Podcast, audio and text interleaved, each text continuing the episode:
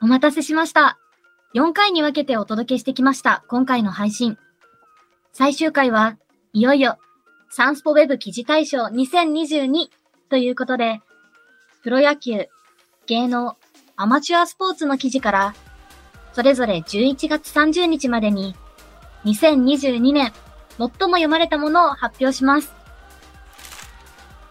それではまず、プロ野球記事の第1位は、2月1日ウェブ掲載、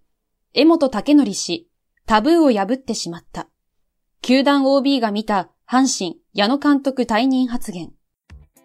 阪神矢野明宏監督が今シーズン限りでの退任を表明しました。キャンプイン前日の辞意表明は衝撃的で、球界 OB の見解も分かれました。産経スポーツ専属評論家も務める元阪神投手の江本武則氏は、矢野はタブーを破ってしまったと選手の士気に与える影響を懸念し、次のようにコメントしました。監督としてこの時期に言ってはいけないことだ。さあキャンプイン、ここから戦いが始まるという日に指揮官が辞めるでは、明らかに選手の士気に影響する。矢野はタブーを破ってしまったと言わざるを得ない。今年にかける思いはわからないでもない。覚悟を固めて臨むことは悪いことではない。それでも退任する決意は胸に秘めて、思い切って全勢力を傾けて勝つぞ。そう告げれば済む話ではないか。しかも自分が聞くところによると、選手の前で辞める以上は好きなことをさせてもらうと宣言したそうだ。これが事実なら開き直りというか、どこか投げやりな空気も醸し出している。そもそも監督とはメンバー表に名前を書き込む権利、つまり選手の生殺与奪を握っている。いちいち断らずとも好きにやっていい。マスコミなどの批判も気にせず、信念を貫けばいい。また、それほどの権限を持っているからこそ、監督の責任は重い。そこを理解していれば、安易に辞めるなどと口にはできないはずだ。もちろん、球団側もこれを許してはいけない。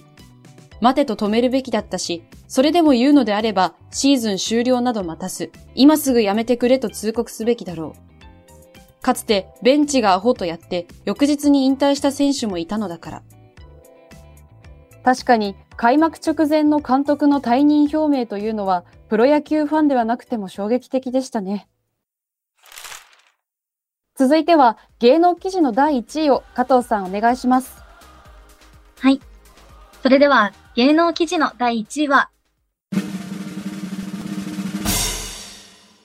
9月3日、ウェブ掲載。木の実奈々は泣き崩れ、小川智子は心臓がドキドキ。芸能界から悲しみの声。横溝正史原作の金田一光介シリーズなど、多くのドラマや映画で味わい深い演技を見せた俳優、古谷一行さんが8月23日、死去したことが2日分かりました。78歳でした。葬儀は家族で行われ、後日、お別れの会が開かれる予定です。古谷一行さんの訃報が流れた9月2日、芸能界に悲しみの声が溢れました。1982年から2007年まで放送したテレビ朝日系混浴露天風呂連続殺人シリーズで共演し、40年以上の交流があった女優、木の実奈々さんは、知らせを聞いてショックを受け、泣き崩れてしまったといいます。産経スポーツの取材に関係者は、コメントを出せる状態ではありません。一番の親友で親しい俳優さんでしたから。7月末に体重が減ったという報道を見て、心配して古谷さんに電話した時は元気そうで安心したと言ってたんですが、と説明しました。PBS 系金曜日の妻たちへなどで共演した小川智子さんはインスタグラムを更新し、突然のことで心臓がドキドキしています。闘病されていたのですね。と驚きを告白。古谷さんの遺作映画、思い出写真で共演した元乃木坂46の女優深川舞さんは、現場でいただいた言葉は、これからの自分の一生の財産です。と感謝を綴りました。古谷一行さんに限らず、今年は芸能界、スポーツ界でもなんだかたくさんの方がお亡くなりになったなぁと感じますね。寂しいです。ご冥福をお祈りします。それでは、いよいよ最後のカテゴリー。アマチュアスポーツ記事の第1位を発表します。井上さん、お願いします。大変お待たせしました。アマチュアスポーツ記事の第1位は、1月23日、ウェブ掲載。舞の海氏、自分のことを棚に上げて力士を厳しく言う解説者としか。大相撲初場所は1月22日、両国国技館で14日目を迎え、NHK でラジオ解説を務めた舞の海周平氏が解説ぶりを自己分析しました。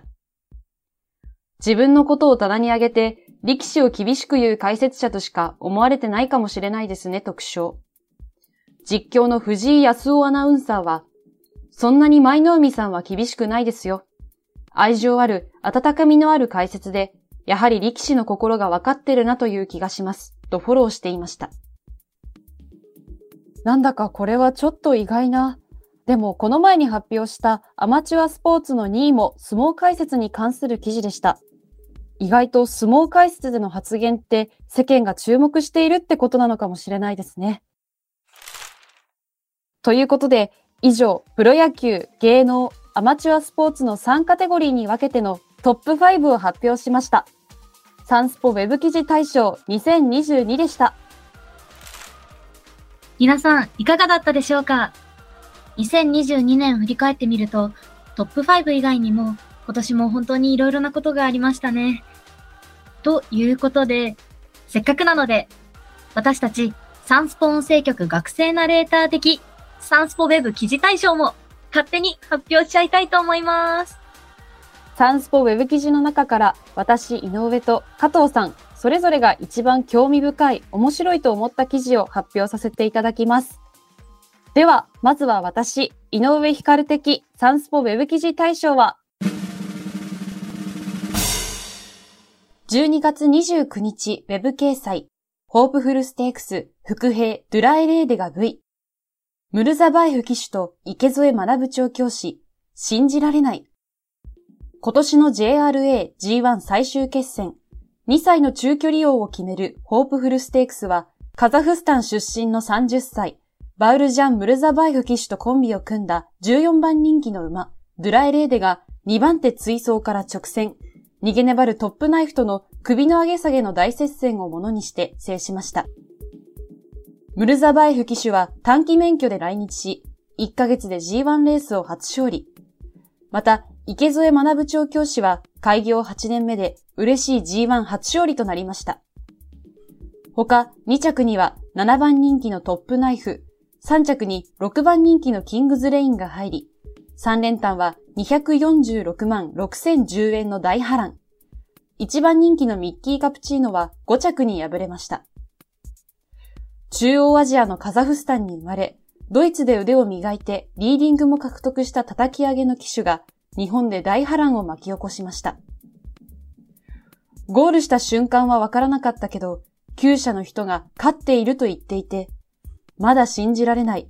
あと2時間くらい時間をください。と満面の笑みを浮かべた大樹君のムルザバイフ騎手は今回が初来日。それも初騎乗のジャパンカップウィークでテュネスに騎乗し、9着となってから1ヶ月、JRA33 戦目という競速でのタイトル奪取となります。ムルザバイフ騎手は、向こう正面で少し引っかかったけど、それ以降はすごくリズムよく走ってくれて、直線の坂を登っても力強さは残っていた。検量室でルメールさんから僕は G1 に勝つまで3年かかった。君は短期免許取得から2週間だね、と言われました。と快挙を喜びつつ、まだ競馬新聞が読めないので人気がないのも知らなかったけど、調教に乗った時にいい馬だと思った。競馬を使うごとに強くなっているイメージだし、距離が伸びても可能性があります、と、ドライレーデの将来性に太鼓判をしました。ゴールに入った時は2着だと思った。よく頑張ったと思っていたら、スローの VTR を見て、えっ？と夢のようなふわふわした気持ちですと語りました。延べ34頭目の挑戦で開業してから G1 初制覇となった池添学調教師は待望のタイトルに夢見心地。正直、人気薄ですし信じられない、と奮闘に驚きを示しながらも、新馬戦で一番人気になっているように潜在能力はすごくあって、噛み合えば G1 を勝ってもおかしくないとは思っていた。今後のことは全く考えていないけど、まだまだ成長もすると思いますと、来春への手応えも伝えました。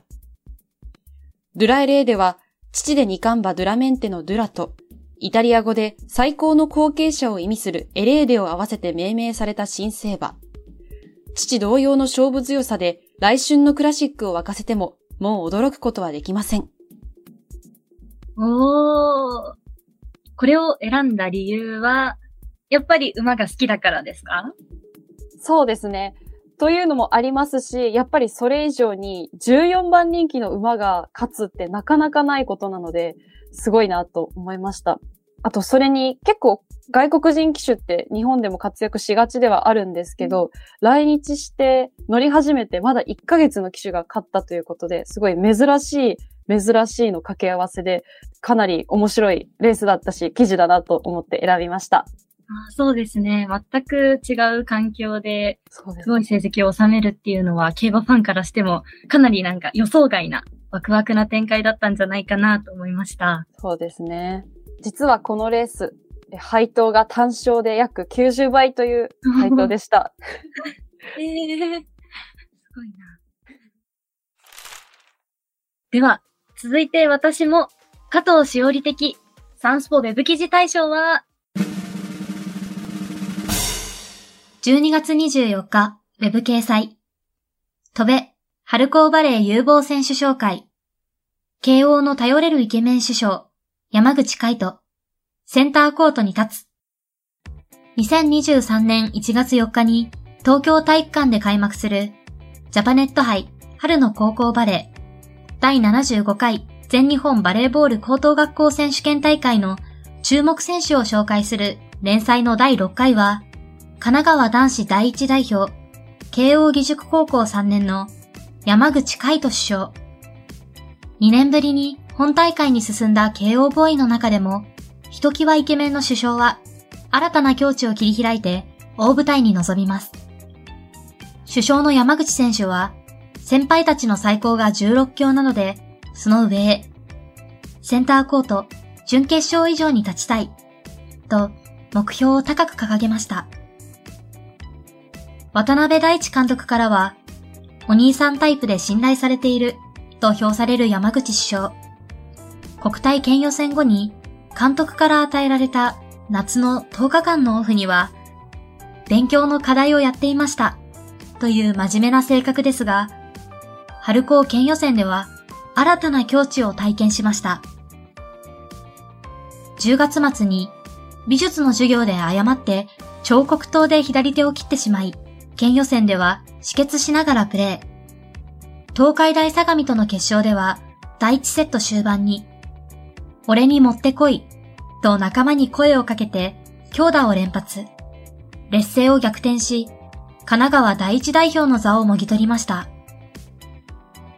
山口選手は、ゾーンに入ったというか、打てば決まる感覚になった、と話し、渡辺監督も、これまで試合で持ってこいとは言っていなかったと思う。と驚く新境地でした。小学校では野球をやっていた山口選手ですが、家族にバレーボール経験者がいたことから、自分もやってみようかと思い、中学1年生で転校。中学3年生で JOC 杯全国中学都道府県対抗の岐阜県代表に選ばれるなど急成長を遂げ高校では勉強もバレエもしっかりやりたい、と、慶応義塾高校に越境入学しました。高校総体はトーナメント2回戦、国体は1回戦で敗退。強豪には攻撃が通じなかった、との反省から、チームは、ブロックとレシーブの関係性や、コンビの改善に汗を流してきました。サイドアウトからしっかりコンビを組んで取るという基本的なことを磨かないと、という山口選手。勝ち上がれば3回戦で高校総体優勝の京都東山高校と当たる可能性が高い組み合わせ。本番までの進化が試されます。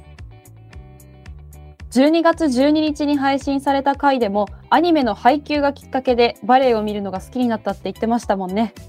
そうなんです。なので、今回は、高校生の時に見に行った春高バレエを思い出して記事を読んでみたんですけど、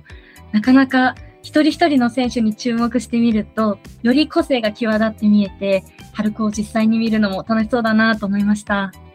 そうですね。バレエ自体はもちろんですけれども、選手の背景などもこう分かりながら試合を見るとより面白く見れそうですよね。以上、おまけ企画、サンスポ音声局学生ナレーター的サンスポウェブ記事大賞でした。皆さんもぜひ、2022年を振り返るときには、サンスポウェブ記事の中からお気に入りの記事を選んでみてはいかがでしょうか。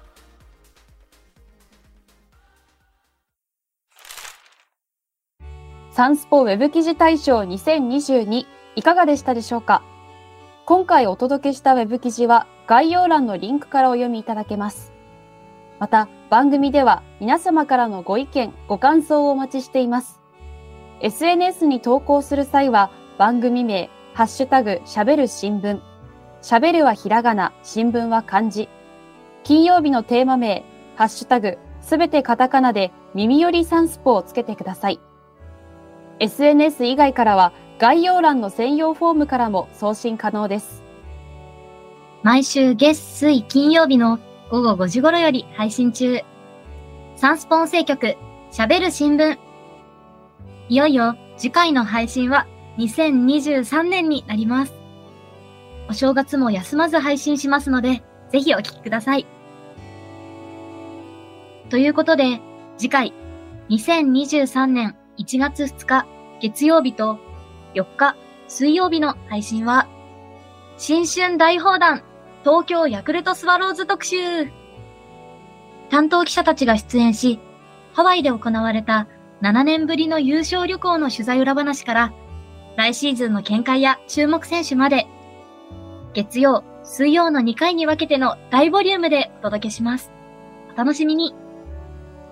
そして金曜日はレギュラー配信に戻り、私、井上光が耳よりサンスポとして、サンスポ紙面に掲載された1週間の記事から、音声局がピックアップした耳寄りなニュースをお届けします。それでは次回お会いするのは2023年になります。2022年10月10日から配信開始となりましたこの番組。ご愛聴ありがとうございました。2023年も引き続きよろしくお願いします。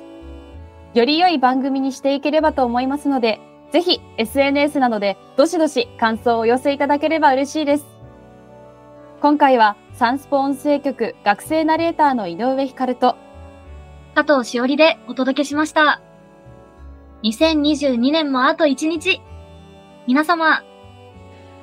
良いお年を